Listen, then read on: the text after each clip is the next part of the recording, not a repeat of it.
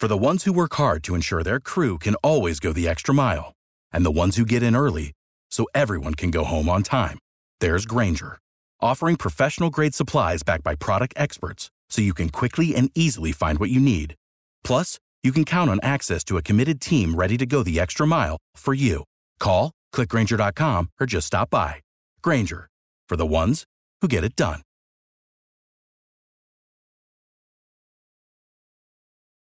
When you need mealtime inspiration, it's worth shopping Kroger, where you'll find over 30,000 mouthwatering choices that excite your inner foodie. And no matter what tasty choice you make, you'll enjoy our everyday low prices, plus extra ways to save, like digital coupons worth over $600 each week. You can also save up to $1 off per gallon at the pump with fuel points. More savings and more inspiring flavors make shopping Kroger worth it every time. Kroger, fresh for everyone. Fuel restrictions apply. TDN Fantasy.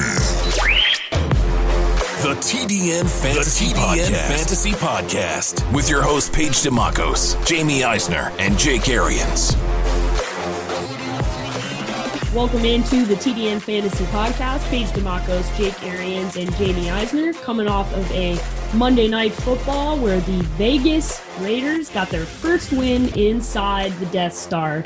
Uh, that thing looks beautiful on television. I every time that they showed the Bellagio and the Vegas Strip and the I just kept going, "Oh, I can't wait until we're allowed to be inside the stadium." And also a shout out to Mark Davis who man of the people. I thought this was a cool note uh, during the game that he hasn't he hasn't missed a Raiders game since like he was 8 years old but he is not going to the games because he says he doesn't want to be there when the fans can't be there. And whether or not that's a line or not, I think that's cool because he's I've met Mark Davis. He's one of the more peculiar in the in the best way people that exists on planet Earth and I have seen him take time for anybody. I mean, I've seen the man stop and talk to people, and that just doesn't really happen when you're a billionaire who owns a football team. Uh, so I thought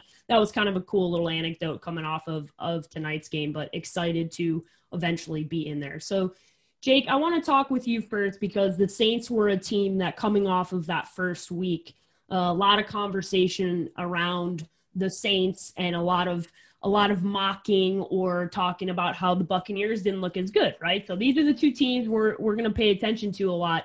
Saints don't look that hot. They lose this football game and they lose pretty handedly. Um, a last second score, they go down and drive while the Raiders are in prevent defense. But it, this was the Raiders took care of business in this one, and and the Saints didn't look very good. What did you see in this game?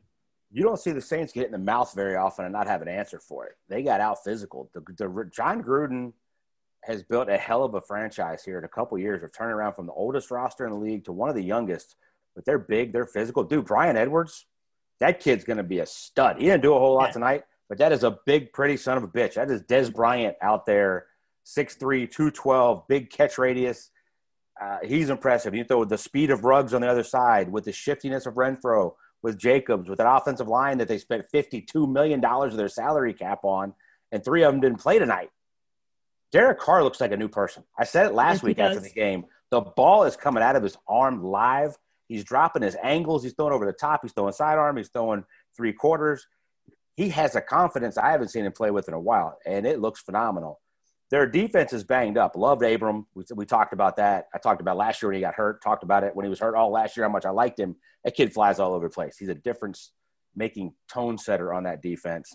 Um, when the the Bucs lost last week, they beat themselves. I came out of that game pissed off because they lost, but pissed off because they beat themselves. Turnovers, yeah. penalties. The Saints had a bunch of penalties. They had 116 last week because they had four pass interferences. Had a bunch again tonight.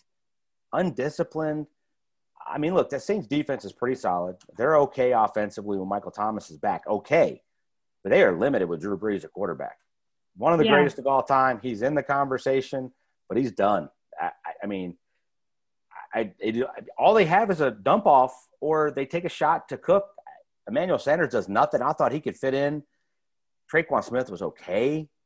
Uh, I love their little return, dude. He needs to be a part of their their stuff moving forward because that's another guy you can maybe dink because all they had is a dunk. I said in the pregame show there was not a lot going on there. Look, the Raiders beat them up. They beat them yeah. up. They ran it. They play action off of it. Everybody's talking smack. The announcer today takes shots down the field. That was a perfect game plan. And Darren Waller is an absolute star. And going back to the Bucs, dude, get off my freaking Twitter about how much they need to use tight ends from watching this game. The Bucs got some good ones. They don't have Darren Waller. That dude is different from every other tight end in the NFL. He's Travis Kelce's receiving ability, but faster and stronger. There's not a tight end in the NFL that runs like him. None. So yeah, no. we need to use our tight ends more. The offense is evolving, but don't tell me we need to use them like that because nobody can do that. Uh, they were impressive. Look, the Raiders are good. They got Murderers Row coming up, by the way. They get the Patriots. Just Patriots. enjoy Victory Bills, Monday, Chiefs. Bucs fans. That's what I have hey, to say. On. Just enjoy like, Victory. Seriously, the Raiders got Murderers Row, but that was a big win, man. Two and zero. Oh. Open the Death Star, where teams come to die, as Gruden said. I don't give a damn that it blows up in the Star Wars. I don't give a damn about Star Wars. Uh, I, I, I don't know. I, I was. It was a fun game to watch. The Raiders are they're building something solid if Derek Carr keeps playing like that. That dude was impressive. Yeah, this is this is an interesting team for a lot of reasons, but I think the the Jonathan Abrams stuff, he looked like a missile. They just kept calling him a missile on the broadcast, but there isn't really a better way to describe him. Two miles an hour. Yeah, it's he hit this game playing safety. It's dumb. He's and he brings fast. it. The man, the man is on a mission to kill you when he's running 22 miles an hour. I love their draft picks. Gruden and Mayock have done a hell of a job the last couple drafts getting guys that they want. Uh, they were the better team. I mean, I'd like to sit here and say, you know, something happened. They just outplayed them. They beat them up and they outplayed them. Period.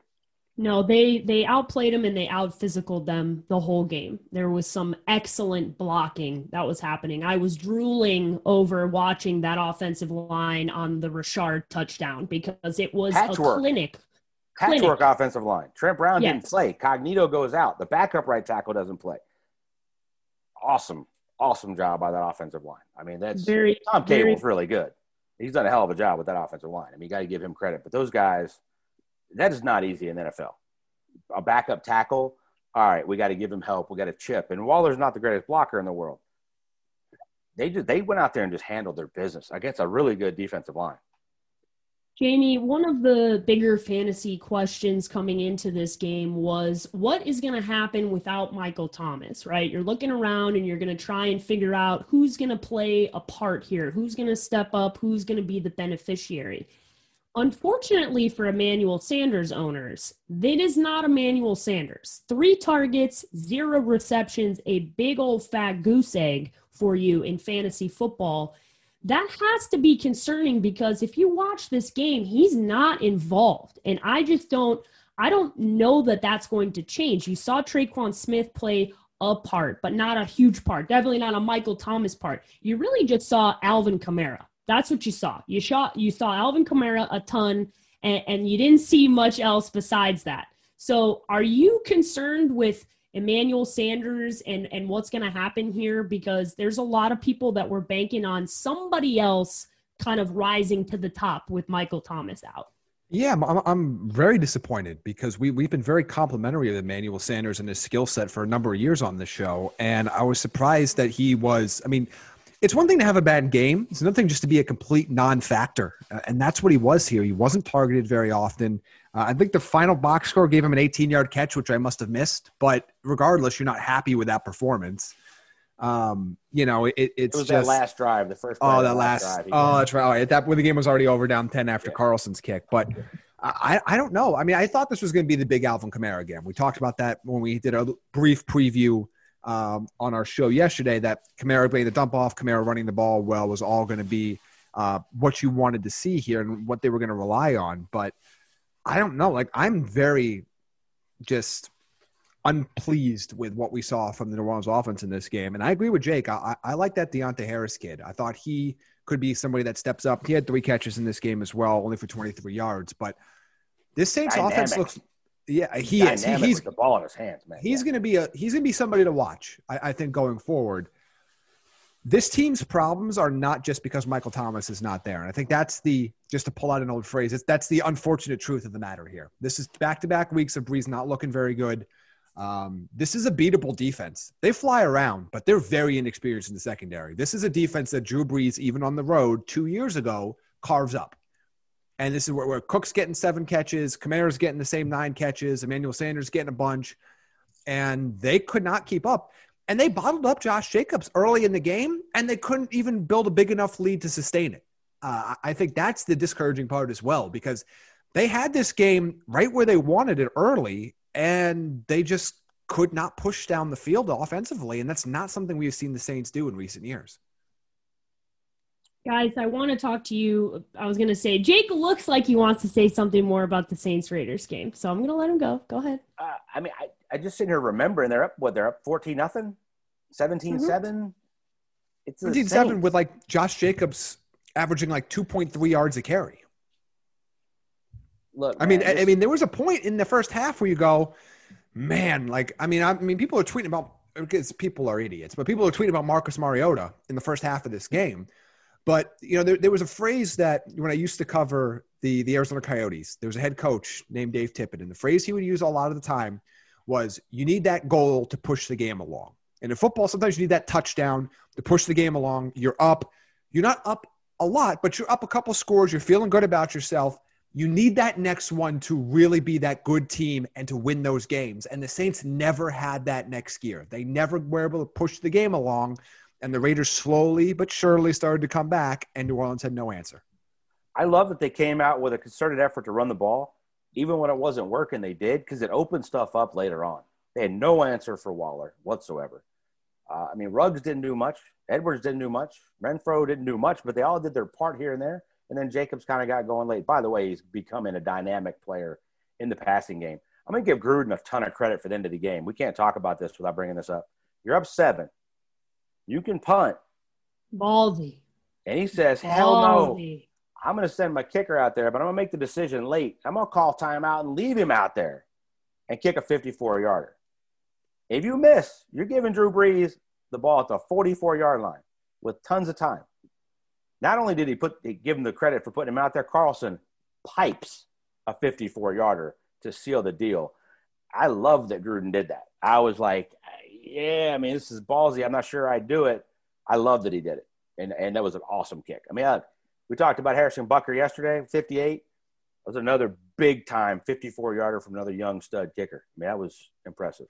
Hank knows behind the scenes, big brass balls. That's exactly. It's the same thing. If you're going to give Gruden credit, you got to give Daniel Carlson credit because man, oh man, that's a big boy kick at the end of the game there to put it away, ice the shit out of that game. It was. I'm watching this. And I'm going, man, this is the call. This is the really.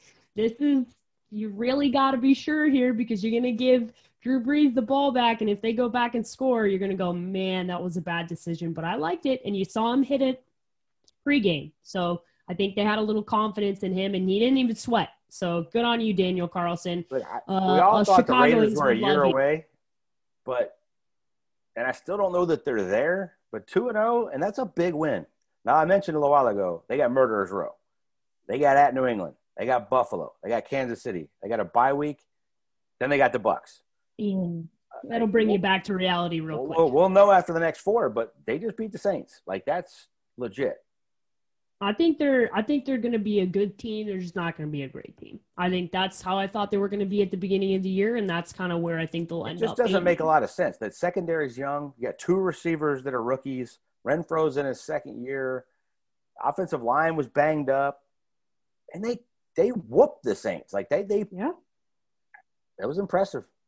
I don't know. I think uh, credit to Derek Carr because that dude's been through a lot. I, I hope for him to be able to see him play at the level he was playing at before the back injury, before he started to take a lot of criticism. He looks better than that to me. He sure he does. Looks better than I, he did before the back injury. The ball, he his arm looks alive. Maybe because yeah. he was on the other side of Drew Brees and it looked like it was floating, but he was flat slinging it.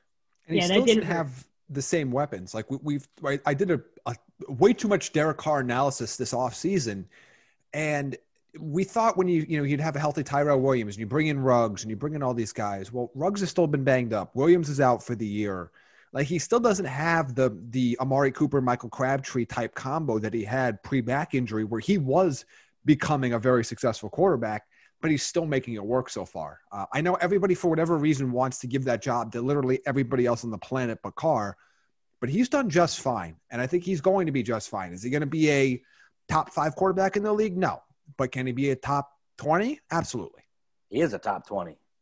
Uh, but how many people do, if, if you asked on the street, how many people would say that? I think the public perception is he's a bottom five to six. That might starter. be my article this week. I think he's a top 12 quarterback. And right now, he I might think- be top, he might be I- top eight. Go Deshaun for it. Watson or Derek Carr? 2020. Not even close. In Not, the don't team even shake your hand. in, There's Uh, nothing to think about. the- it's not in even the team close. that they're in, yes. I don't care. I'm talking about the play that they had. Take all the other 10 dudes off the field. The play that the quarterbacks have made in two weeks. In Derek two, yes, Carr so, oh, so far been through Yes. two games. 2020. Yes. I would Yes. still, if I were the Raiders, I'd trade Derek Carr for Deshaun Watson. I'm not Watson. saying who would you start your franchise with. I'm saying who's playing Okay. better Okay. right now. Oh, okay. ranking okay. That's, quarterbacks. okay. Derek Carr is way ahead of, of Deshaun Watson. Totally agree. Totally Okay, agree. yes. I, there's two different discussions happening here. I was going, okay, all things even. Are we talking? Because that's not. I'm not saying No, that. we're we're But- ranking them right now. Oh, through two weeks? said- Yeah, no, yeah. Yeah, no. Deshaun Watson has looked lost for the first two games of the season so far. It has not been very pretty. All right, waiver wire pickups. Guys you need to be targeting, guys you uh, honestly, quite frankly, better get in there. Uh, how much you should spend in your FAAB budget, getting into all of that discussion. Number one on Sleeper, number one on Fantasy Pros, Mike Davis with the Christian McCaffrey news, four to six weeks. Now, Christian McCaffrey did say hey, I'm going to do my very best to get back out there earlier than that. You cannot bank on that. But as far as people and work ethic goes, he's going to bust his ass to be out there. You ever see know anybody that. answer a question like that about an injury and you get fired up? I'm like, I'm a Christian McCaffrey owner. And I was like, all right, I'll take a month. I, was just fired up the way you answered the question. Like, that was, Yeah. that's a challenge. Okay, I'll take it as a challenge to rehab better than anybody's ever rehabbed to get back faster than whatever and be 100%. Yeah. He's Awesome. he's that dude. He he is that dude. But Mike Davis in the interim. Um, there's a couple of, of running backs here. Mike Davis, Dion Lewis, uh, Jerick McKinnon, and Devonta Freeman up at the top. Those four. Very, very interesting on sleeper. Uh, Jake, who of that list uh, are you most excited about grabbing? And are there anybody that you wouldn't grab of that list? So it's there's a two two tier answer here. Right now, Right. McKinnon. But when Raheem Mostert gets back 100%, and I think they're going to give him the ability to do that, miss a week or so, then I think McKinnon's that secondary piece and Tevin Coleman gets phased out. But right now, for a week or two, McKinnon's the top of that list, followed by Dion Lewis. I don't think they're going to use Mike Davis anywhere near the way they use Christian McCaffrey. Teddy Bridgewater's throwing it pretty well. Robbie Anderson's come on.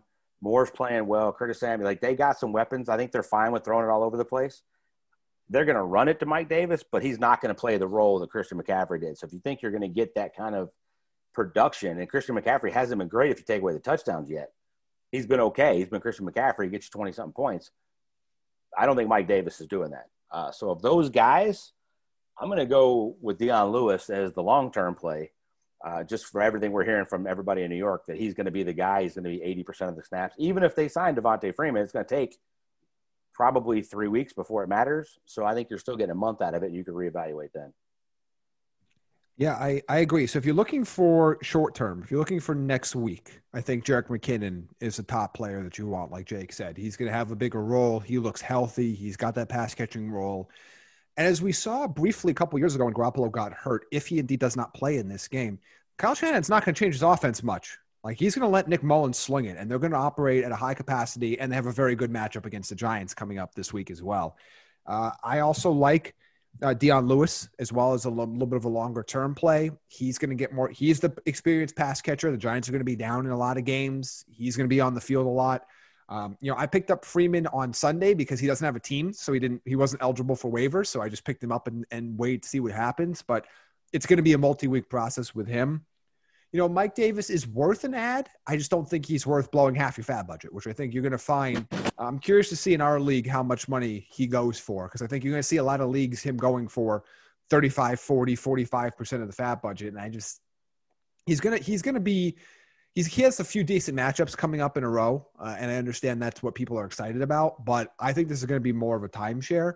And sometimes the guy that gets a lot of work immediately after an injury isn't the guy that gets the same amount of work after a week's practice. And we saw that happen with the Giants last year with Saquon. Um, and we, we could see that happen again this year. And that's actually what the Christian McCaffrey comments reminded me of. Remember when Saquon Barkley had the ankle injury, was supposed to be out four to six weeks, and he goes, uh uh-uh. uh. And then he was missed only two games. So yeah. that's optimistic, obviously, but we have seen this happen before. So uh, there's at least a little bit of good news for, for Christian McCaffrey owners. Uh, wide receivers, guys, a couple of uh, the guys I wanted to talk to you guys about. Mike Williams, Michael Pittman Jr. Pittman Jr. obviously coming with the Par- Parris Campbell news, um, trying to figure out what's going to happen there and who's going to be picked up. Uh, Mike Williams is a little for looking forward and thinking that Justin Herbert might become the starting quarterback. And you saw some chemistry between him and Mike Williams. He went to Mike Williams a couple of times for bombs that Mike Williams did not catch. Um, and I think people are just excited about the potential tandem there if that does indeed happen. Are you interested in either of those guys? Jamie, I'll let you take this one first. Um, yeah, a little bit, but depends on how much. Like, I, I don't, I, I didn't put either one of those guys in my waiver wire column this week. Um, I like Michael Pittman. I've talked about him since the draft process. I think people are looking at his snap counts and are misunderstanding what he's being used to do. He's being he's in on a lot of running plays because he's an excellent run blocker. Him and Zach Pascal, there's a reason why they outsnap T.Y. Hilton. It's because of their pass blocking or excuse me, run blocking prowess. I like him, but I still want to see more from this Colts offense before I invest in a second receiver because the first receiver is still not producing dividends in T.Y. Hilton. Mike Williams, I think it's worth an add at the end of your bench, but I, I, mean, I saw just as much chemistry with Tyrod Taylor in week one as I saw with Justin Herbert in week two. Um, you know, he's going to be a guy that he's going to have some weeks where he has two catches for 14 yards. He's going to have some weeks with four for 87 and a touchdown, and that's kind of what he is. If you had him last year, you kind of know that. Uh, to me, I still, if they're still out there, which uh, available in 80% of leagues, Russell Gage, I'll continue to beat that drum. Um, Laviska Shenault, 87% of leagues. And if let's say you're set, if you're looking at Mike Williams and you're saying, you know, I'm set, I have really good players, but I got an open spot on my bench for whatever reason. I'm 2 and 0, but I want a longer term play. Chase Claypool's available in 83% of leagues. Like, I would rather have all of those guys before I go out and get Pittman or, or Mike Williams. Target share for sure. Look, Mike Williams is a freak. The first round pick for a reason. He can't ever stay healthy something's always going on. He'll he'll bounce up for 140 and two touchdowns, and then he'll disappear for a month. Unless you know which week that's coming in, I don't know how you touch that. Michael Pittman Jr. is going to be a really good player. I think they learned their lesson in week one. I think Jonathan Taylor is getting the rock 20 plus times a game moving forward. Uh, I agree with Jamie and all the rest of them. Shenault, I really like because he's getting carries. I mean, that he's going to get four or five carries a game. He's basically their backup running back at this point, plus the targets. Uh, I like those guys. I, I, agree with Jamie on that. I, I don't think I touched the first two though. Okay, moving on. Uh, new feature to the podcast. We're going to do rankings, risers, and fallers each week. So this will be a early look at what is going to be released to you guys from both Jake and Jamie. So those rankings you will always find on the draftnetwork.com. We are one of the first sites to have our rankings up so it gives you a little bit of an advantage so you can start to start to look around if you're potentially looking at trades or waiver wire items or really getting down and dirty with your your lineup early on uh, kudos to the guys for getting that done early so let's start off with the quarterback position and I'll let you go first, Jamie. Who is rising? Let's start with the positives first. Who is rising for the quarterback? Um, I just should catch anybody by surprise, but Gardner Minshew is rising. The uh, I love the way I love the way he's playing. He's a he's my QB eleven for this coming week for that Thursday night game against the Dolphins. Uh, I'm I've been very impressed with what I saw. I think if you look at the Colts' performance this week against Kirk Cousins, it makes Minshew's performance in Week One even better than it already was with that 95% completion percentage and three touchdowns. Uh, I think as more pieces of the offense really start to grasp what Jay Gruden wants them to do, their upsides even more. When Shenault really hits full speed, when Chris Thompson gets used more, he's still been used sparingly. We saw what James Robinson started to look like. As those pieces on that offense start to click and the defense makes them throw the ball a lot, because they're going to, uh, he's going to continue to put up points. Like he's going to be in that QB1 conversation depending on the matchup, probably from here on out. So he's a big riser for me, and he is the QB1 this week. And I have him starting over some pretty big name players. You can check it out at thedraftnetwork.com. Jake, who do you have rising in the quarterback position? Couldn't agree more with the men's stash. I absolutely oh, yeah. love that. Uh, I'm going to go with Tannehill. I was just a little bit of a sit and wait. I really wanted to grab. I grabbed him late last year. I know you did two page, and I, I almost grabbed him already. I'm going to try to get the stash because I'm going to try to drop Daniel Jones in our TDN fantasy league. I'm telling everybody right now what's going on. I've already put the, the claims in, so we'll see. Uh, if I don't, I'd love to get Tannehill either way. I, Jamie had big questions if he could be as efficient as he was last year, and even if he's eight percent off the efficiency he was last year, he's damn good. He did it without Brown. Jonnu Smith's become a thing. Corey Davis has actually become a little bit of a thing. And teams are going to load the box like Fournette's out there with the Jaguars against Derrick Henry. Now, we know that. They're, they've done that. They're going to play action off of that. Tannehill's been damn good, really good first two weeks. Uh, he is definitely one of my risers. Good right. matchup this I week, like, too. QB9 yeah. for me against yeah. the Vikings. Yeah, good matchup against a Vikings defense that can't stop anybody. So just start the quarterbacks against the Minnesota Vikings. Uh, falling. Who is falling in your list? Who are who are the fallers for the quarterback position? Jake, you're shaking your head, so I'm going to you first. Who is falling on your quarterback list? Carson Wentz. Oh, brother. He doesn't do it this week, man. At home against Cincinnati. I, I yeah, I, I, left it. I left him in my rankings, but he dropped, and I'm gonna leave him in one of my games. But it ain't happening again after this week. I, I mean, if he doesn't light it up this week against the Bengals, he's got fundamental flaws. He's trying too hard. I've talked about that. They're not helping him with coaching. The offensive line's still bad. I hate it. I hate the the receiving core. I almost like the one he had better last year. Than none of them were even receivers at the end of the year. Uh, than what do they have right now? They got like four dudes that play the same position he's dropping, and there's there's no way around it. All right, that that I knew that that was coming, and that's why I went to you first because I could t- I could see the pain in your eyes as you painful. had to he's, say he's struggling. It's it is painful. It's painful to watch. There's no help for Carson Wentz. The thing about that is though, on a side note, it's painful for Carson, but it's joyful as a sports fans because Philadelphia is the worst. And watching their fans and their media lose their ever loving minds about this is so freaking enjoyable. So that's the petty moment of the podcast is me enjoying watching Philadelphia burn. So Carson, I hope you get to go somewhere else, brother. Uh, I just don't want you to have a lot of success in Philadelphia. Jamie, who's fallen? I know, Jamie. Who you, who's who's fallen on your list? So uh, these posted before the game, and my QB nineteen all the way down there was Drew Brees for Ooh. the week. I was about oh. to say I got another one, but I had a feeling There's, Jamie was going there. And this was I before tonight. Yeah. Like uh, I had some concerns coming out of week one. Um, I wanted to say, you know, partly I want to go with. I know the collective is not as high on Tampa Bay's defense as their actual talent level is, so I want to be okay that might not be that's not a great matchup for Drew Brees, but I had some concerns. Uh, I have a whole bunch of concerns now.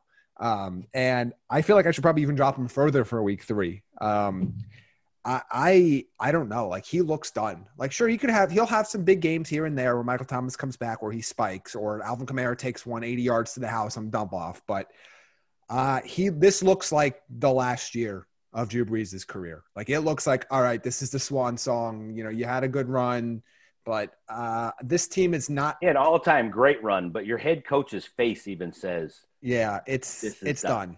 It's done." Um, and this team is gonna. It just says, "Look, this team is gonna make the playoffs. They're gonna. I don't know if they're gonna make much noise at this point, but they're gonna make the playoffs. But uh, I'm we're gonna look back on this this run of one is an amazing run for Drew Brees considering everything that goes back to to getting basically shipped out of, of San Diego when losing the the Philip Rivers battle and gets gets his shoulder hurt and all that other stuff. But I don't see this team as I, right now with the way he's playing. I'm not sure the Saints are a Super Bowl contender, and that's not something I would have thought three weeks ago. I'll be perfectly honest with you. Yeah, I would really like to not see what happened on Twitter today, which was uh, Jameis Winston started trending about halfway through the second quarter. I knew it was going to happen. I knew it was going to be there. People must not pay attention to scouting reports and the guy that plays yeah. a lot, and that's Taysom Hill. Yeah. The guy they paid a lot of money to, not the guy they paid very little money to. Just it's so Taysom Hill if they may if they move on or Drew gets hurt. It ain't Jameis. They'd have to redo the offense for for Jameis. Whether they should or not's a different story, but they'd have to. Like they, the, the offense they run now is does not complement what James Jameis Winston does well at all. No. Uh, so I think we need to tone it down over there because I did get a question today about whether or not we should prepare for Jameis Winston in fantasy. So we will not be uh, answering that question because someone's blood pressure will rise very high. Uh, running back position falling, uh, falling second, rising first. Jake, who is rising for you at the running back position? Leonard Fournette. Mm. Leonard Fournette is rising. It's still going to be a split. Rojo is going to start. Their defense is playing lights out. They got a pretty couple. Uh, they're not going to run it great against the Chargers, but I think they're going to be up in the second one. It's a very favorable matchup this week against a banged up Denver team. I think they're going to be up on. I think he's have big second halves. The other one's Jonathan Taylor. You want to see where I have Jonathan Taylor this week in my rankings? Go check that out on the draftnetwork.com. That one might surprise you because uh, there's high risers and then there's taking it to the top. You officially well done on the tease there, brother. I'm, I, you just you're really becoming an official media member. That was fantastic, Jamie. Who is rising for you? I'll give you two names: one riser and one just one that I can prove right now. One just a gut feeling. Uh, okay. The prove right now it's it's David Montgomery. He looks extremely effective with the touches that he has. Uh, he's playing very well right now. If you just watch, whether you're looking at a box score or watching every second of the game, there's not a lot of holes to poke in his game right now. Um, I'm expecting some more increased usage. He has he gets to face an Atlanta defense that can't stop anything right now. Uh, I'm really excited. He's he's moved in my top 20 for this coming week. I'm really excited. I think there's a lot of movement in the fantasy community. We all know about the talent the usage was always questionable. If you remember from our shows from the middle of last season, where, where we're trying to figure out what the hell Matt Nagy is trying to do, uh, he's the guy, and now he's being used a little bit more in the passing game, which is that other element that really can boost your fantasy value. Uh, I'm I would be really excited. He was somebody that I thought was going to be that Lamar Miller of old, high floor, low ceiling type guy. He looks like so far through two weeks, he's going to be more than that. David Montgomery, please and thank you. And Matt Nagy, please don't screw this up for me. Okay. So Atlanta Falcons don't get cute. They can't stop anybody. Please just run the damn football. Please and thank you. Who's the who's the, the other feeling? person? Yeah, the who's the gut feeling? Call your shot here, James. I think this is the DeAndre Swift breakout week. Ooh, I love 10 it. touches. I, I love, love it. Really good. I put him in my top 20 for this week. I'm starting him, FYI, in our in our TDN Premium League this week. I think this is the week. I think this is the week we start to see that full shift to DeAndre Swift being the the lead back there uh, in Detroit. I, I, I have like him it. in my rankings, probably not as high as you do, but I definitely have him in there, and he wasn't in there last week. It's getting there, and this is a very favorable matchup. I like that one. Who's falling, Jake? Who is falling for you in the running back position? I got a few. Oh, Benny, Benny Snell, I thought was going to yeah. get a real mm-hmm. workload. Fumbles and James Conner, Conner got out of the tub and got back on the field, had a damn good game. Nyheim Hines had a phenomenal week one and completely disappeared. Completely disappeared. I, I, I anybody got an explanation for one catch for four yards after he looked that good in week one? Had like eight carries, I, nothing, disappeared. Jonathan Taylor got 20. He's, he's in there third down all of a sudden. He's in their shotgun. I think he's taken over the load already, and they're just like, let's ride the horse. Screw it. We yeah. got this phenomenal young dude. Let's let's run with it. Yeah, uh, very disappointed in the Nyheim Hines stuff because there was a lot to like in that week one performance. So that's uh, definitely a, a disappointment. Anybody else falling for you, Jake? Melvin Gordon this week had a solid yeah, week last week. Yeah, yeah, playing the Bucs, and they're they're banged up. I think they're going to sling it all over the place with Jeff Driskel and live or die with the mistakes and sacks that he takes and makes. Uh, so I don't I don't like that when he's falling this week, but I think he'll be yeah. okay moving forward. Yeah. And the other one is Todd Gurley. I ah, told you he, he, ain't falling. Jake took all my. I told you before the season, don't touch it with a ten foot pole. He was my do not touch running back of the year, and we gave you all the I gave you all the analysis why. And it, could it come to more fruition than this? He's not even on the field, much less getting used. I don't touch it. He's not falling because he's never been in my rankings. He, I, I'm not even.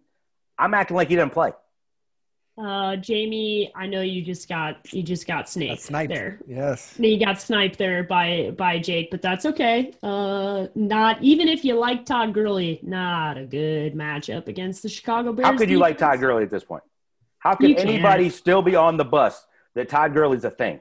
I think Jake's point on our show yesterday was the, the salient one, which is in that game with the Falcons having a big lead, that's when you ride Todd Gurley to victory.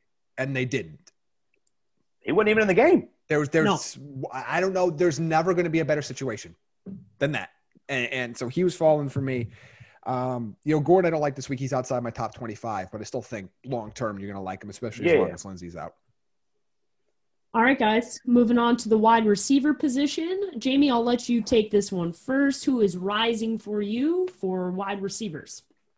Well, I'm going to go with the guy that is number three this week in my rankings. I went bold here, and I know you're, you're not going to like this one, Paige. It's Calvin Ridley. And I know he's playing your Bears. I know you're a little worried, but Uh, they're going to sling the ball all over the field. Calvin Ridley That's is fine. getting open on everybody, everything, uh, is getting in the end zone, looks absolutely phenomenal, leads the Falcons in targets. Uh, we, as we mentioned on the show yesterday in our recap, treat Calvin Ridley as a true fantasy wide receiver one from this point forward. I don't care where you drafted him. Uh, he is a big riser for me. I have him ranked above Julio Jones. I have him ranked, like I said, third among receivers, only behind Adams and Hopkins this week. Uh, I'm I'm all in on a big matchup here, mostly because the Falcons are going to throw the ball 50 times a game every single game because they have no other choice, and they'll still probably Yeah. lose. Yeah, they. Uh, that's all right. So go ahead and throw the ball, and uh, Kyle Fuller, Kyle Fuller, and Eddie Jackson can baptize you a few times, Matt Ryan. And I have so one that's fine. more, but I'll let Jake go first because he might have. it. Okay. I, I- I don't want to snipe him. okay. You don't I am want to I snipe am a magnanimous co-host, and I do not want to snipe my friend and co-host. Jake that a boy. if Okay. potential Wow, option. wow. Okay, I- I'm still bitter for Antoine Winfield Jr., my brother. I'm still bitter for you sniping that one. Especially All right. after last week. Yeah, oh, dude, number two rated safety in the NFL, Pro Football Focus after two weeks. Uh, I got two. One is Julian Edelman, that was like this forgotten dude that has serious chemistry with Cam Newton, can still separate, tough as freaking nails, catches everything, and they got nothing else in that offense. They don't have another receiver that can separate at all, and Cam looks like he trusts him. Uh, so he should already be pretty decent in your rankings. I don't care who they're playing but he's kind of been this forgotten guy that nobody talks about. I know Page drafted him. Uh, I love that. The other one is CeeDee Lamb. CeeDee Lamb is Michael Gallup's going to have some big number weeks, but CeeDee Lamb is phenomenal after the catch, and him playing the slot is not fair. And their defense sucks. They're going to be a lot like the Falcons, throwing it way more than they want to. And I think Zeke's value is going to be limited, but okay in the passing game because they still use him there. He plays a ton. But CeeDee Lamb looks like a veteran pro already catches it so smooth, catches it at full speed, great run after the catch. I love his upside. I, I think he's going to be of the Calvin. I think he's going to be a lot like Calvin Ridley last year. Calvin Ridley's the number one. Jamie just made a great point there now, but I think a lot like Calvin Ridley was last year. Not hit or miss, but he still was like seven or eight catches, Mhm. and then he was hit or miss on the touchdowns. But I, I really like the way he's playing. Agree completely. Sneak peek. I was gonna say a sneak peek at our Panini uh, Rookie of the Week this week. Uh, CeeDee Lamb will be on that list. This as the scouting team looked ahead and saw a lot of great performances by rookies, but he's definitely at the top of that list. Jamie, who's falling for you? For Hang on, who's your other one? Was it CeeDee Lamb? Uh, That's well, thinking CeeDee again. Lamb's- It's Diontae Johnson. Uh, love lead, leading the Steelers in Oh. targets right now. Chemistry Okay, with Big I like Ben. it. Uh, I like Lamb as well. Lamb is a wide receiver two for me this week. I have switched him and Gallup's projections. I, I have moved Lamb into the number two. I moved Gallup into what I thought Lamb was going to be because I think that's going to be the pecking order now. I agree. Uh, for fallers, uh, there there are two names that, that come to mind for me, but one in particular, and that's AJ Green. Um, I was extremely disheartened by that performance. Um, it wasn't. Ju- I mean, I, I guess you could pretend you're excited that he got 13 targets, but he looked bad in that game, and he dropped uh, drop passes that AJ Green of old never drops. And I'm just I'm starting to wonder if he's lost a step. It's been a while since we've seen him play. He always has this injury history. Now he's not converting on these targets, and this is a new quarterback. He doesn't have the same chemistry, he doesn't have the same trust with Joe Burrow as he did with Andy Dalton. If Tyler Boyd and others are going to be more successful, then those that's where the ball is going to go going forward. So I'm, I'd be worried about him. And then for other injury reasons, a faller is for what feels like the 900,000th consecutive season. Will Fuller is already banged up, This is why you don't draft Will Fuller ever because you just this just don't. I don't care what his upside is at this point. It's just you're never going to get him enough to trust him. Just don't. And uh, I think this is Hank's favorite stat that he always wants us to mention. So I'm going to mention it again for him. Uh, seven games since 2017, AJ Green, and it is his favorite stat. So I'll I'll give him a shout out there. But it is it is important to mention because AJ Green has not played a lot of football and is living off of a lot of name value and wasn't a great performance. Um, so I'd, I'd agree with that one, Jamie. Jake, who do you have falling wide receivers? Got a couple. They're going to shock you a little bit. Oh boy, Adam go. Thielen, for where he got drafted and where we all had him. Yeah, he ain't putting that up. He's easy to double, and people are doubling that. Jefferson's not a thing yet. Tyreek Hill, to be a hmm. consensus top five for damn near everybody is not anywhere close to that right now. He got a bad matchup this week. They got to figure out ways to get him open. He's not a true receiver where he just does everything. Now he can bust for 200 at any moment, so I'm not really going to put him in my falling list. But he fell outside my top 10 or top five. And Thielen, I don't like at all. The other one is not a faller, but it's something to keep an eye on. Is Jamie's boy, golden boy, Cooper Kupp.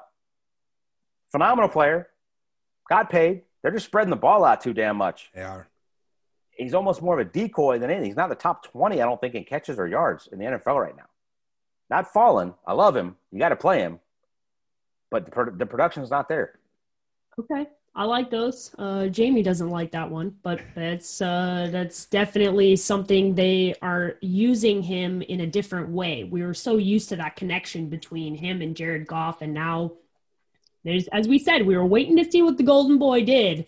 And this offseason, Sean McVay went and and really put a lot of work in, and you can tell it's it's definitely come to fruition these first two weeks. Last one here, guys, tight end position. Who is rising for you, Jake? I'll let you go first. Uh, Darren Waller's rising from like four, five, six to one, two, two. Three. Yeah. yeah. I like I don't know how you cover him. Demario Davis is a beast. He, he was all over it. He just he couldn't hang. Malcolm Jenkins is not a thing. Like no. that that's that that wasn't the thing. That was that was bad defense. Demario Davis can cover him. Couldn't hang. Uh, he looks absolutely spectacular. Gesicki, Hayden Hurst, big weeks. Didn't see either one of those kind of coming, but I'd, I'd have to go with Waller because right now you're putting him up in the Kelce category with Kittle hurt and Andrews having a bad week last week. Jamie, are you buying the Jonnu Smith hype? Is that who your riser is this week?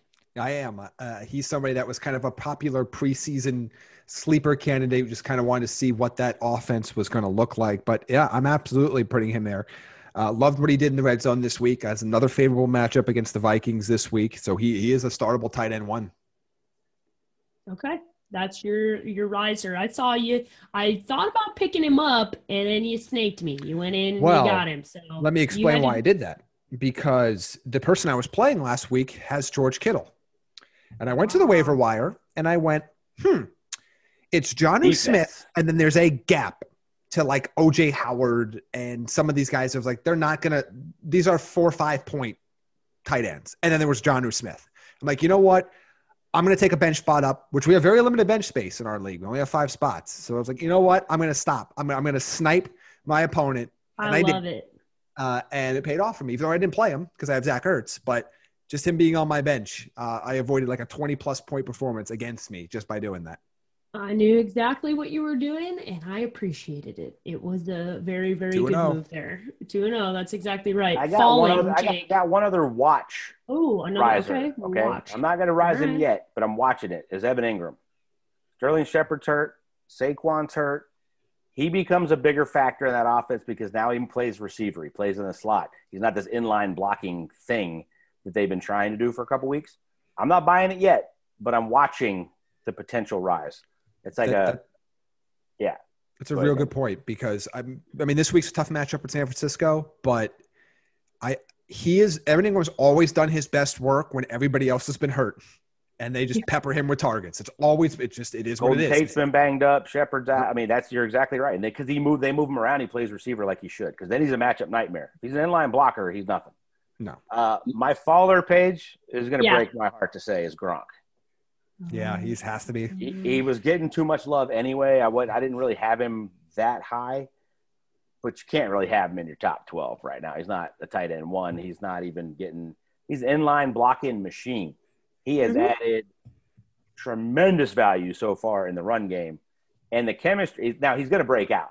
There's going to be a week where he has like five for seventy and two touchdowns. But Yeah. the chemistry's not there yet. His mastery of playing a different offense isn't there yet. Uh, he's been asked to block a ton, and OJ Howard seems to have the chemistry with Brady. That that's kind of the guy you want right now if you're going to pick one of the Bucs tight ends. That's going to. He only had like two targets in his last game, but he had a he had a good week one. But yeah, it breaks my heart to say Gronk already. Uh, it's going to have to earn getting back in that top twelve. Yeah, there's just there there was such unrealistic expectations set for him coming into the season because he's Gronk, right? But he never ever in New England did they play with that many weapons that they had to spread the ball around, and especially that many weapons just at his position alone, right? And I think you look at that and you just go, it's impossible for him to have that fantasy value he had three, four years ago, right? Now, It's he was it's- he was one of the seven drops for 125 yards, three of which were touchdowns. Mm-hmm. Tom Brady is leading the NFL with the most drop passes. Seven, three touchdowns in this game. One of them was a 25 yarder that Gronk could have possibly bounced the safety and ran for another 30. Hits him right in the hands and he drops. Like Gronk doesn't miss that play, and he did. So that that was that was a little eye opening to me too. I envision that Tom is having a film session this week because I looked, I can't remember who it was. Who was it? What running back dropped the ball? Was that Ronald Jones in the end Shady zone? that McCoy, tra- oh, it was Sean. LeSean McCoy. Yeah. Shady. And and and Tom's face, they they they turn the camera and Tom's like this with his arms up in the air and he looked pissed. And, And then I'm their, going, their asshole head coach that all the players hated, they shot, they came to him, and he was giving him a pat on the back and that hug around the neck, making him feel good. That prick that he is. Uh, that was that was the two camera angles, right? It was, but I love Tom coming over. He got praised for his leadership after the game, listen, which in the Tom national Brady's- media was that asshole head coach kissing his quarterback's ass because he called him out in week one. Tom Brady's been the same person forever. He don't like when his receivers don't catch the ball, man. That shit's been the same for the long time. And I guarantee you, nobody's enjoying that film session because he is gonna put that on over and over and over again and go, remember this? This ain't happening again. Remember this? This ain't happening again. Good luck. Enjoy that film session. That Same thing I said after week one is he doesn't make the same mistake twice. He expects you not to make the same mistake twice. So let's go practice it a million times so you mm-hmm. don't. You got to love that stuff, man. Like that's what Just- separates him to that next level of leadership and being an expert. yeah, Just throw it to well, 14 a dozen times this week. You'll be great. I think. But look, I'm excited. This is the first time they've all been out there healthy this season. Mike Yes. wasn't anywhere near healthy in week one. Chris missed this week. And now you can get Scooter moving around a little bit more and not being like the two, which he's not. I mean, I'm. It'd be interesting to see. And then Fournette's Yeah. got a little more mastery of what's going on. This is not a Bucs podcast. Let's get off this. But Gronk, is, Yeah, I'm- falling. I'm- Gronk, Gronk is falling. Well, that's not what our Gronk mention is says. falling. Yeah, Gronk, Gronk is falling, and I'm excited to talk about all the games later on uh, this week. Jamie, who is falling for you in the tight end position? Austin Hooper. Uh, I've Yeah. been very surprised about his lack of usage. Uh, we all know, I think, I think I said the stat a bunch in the offseason about some like weird, like so more than 20% of Baker Mayfield's career touchdown passes are to tight ends. Like it, it's a very, and we saw Njoku get one in week one before getting hurt. Uh, I, I, considering how much money they spent on him, considering the talent that he displayed later in his time in Atlanta, it took him a little bit to get up and rolling in that offense with Matt Ryan. But once he did, the last couple years looked really good. I'm surprised Baker Mayfield hasn't leaned on him a bit more through these first couple weeks. Uh, I, I'm not like I wouldn't necessarily drop him yet, um, but he's somebody that I'm just like, man, I, I'm surprised he just doesn't have a bigger role in this offense, considering how Stefanski used tight ends last year, considering how much Baker loves to throw to them in the red zone. It seemed like a perfect fit for him to have a top 10 type tight end season, and he's just been a non factor. Yeah, it's uh that's been a disappointing one for sure. I know a lot of people have been upset, and if that continues, you're gonna have to gonna have to drop him and look elsewhere for other opportunities at the tight end position. All right, guys, wrap things up here with final thoughts. Jake, your final thoughts on today's podcast. The Raiders. That's it. My final thoughts. It Yeah. looked good. It was a big I win. love it. Big win. I love Monday Night it. Football was a lot of fun. Jamie, final thoughts? Uh, my final thoughts are I'm just kind of I'm I've been really excited by what we've seen from a product standpoint. I'm saying that again for the second week in a row. The injuries are unbelievably unfortunate. I mean, this this was a brutal week of injuries, but I think the product overall has been been really good, and I'm really excited to see because now this is going to kind of be a little bit of a pivot week for some of these teams. We've got, I believe, now 11 0-2 teams heading into week three. History tells us that maybe one of them makes the playoffs, but there are a lot of teams with their backs up against the wall. What is Philadelphia going to do to respond? What does Minnesota do to respond? What does Houston do? These are teams that people expected to be, maybe not all of us, but generally were expected to be playoff teams that they're basically playing an elimination game already in September if they lose these games. Uh, I'm really excited to see how they perform. And then same thing with some of the surprising, more surprising 2 0 teams like the Chicago Bears. Uh, I think that Bears Atlanta game is going to be really fun. Uh, Atlanta's another one of those 0 2 teams.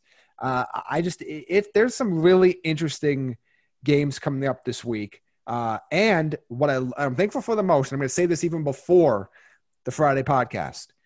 Thank you, thank you, thank you for the 8 5 split this weekend. We have eight early games, five late games.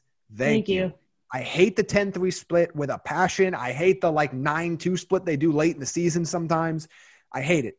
I love that there's going to be five, four o'clock start times this week uh, with a lot of really interesting games uh, in that, including Cowboy Seahawks, where first defensive stop wins. Uh, I, I cannot wait.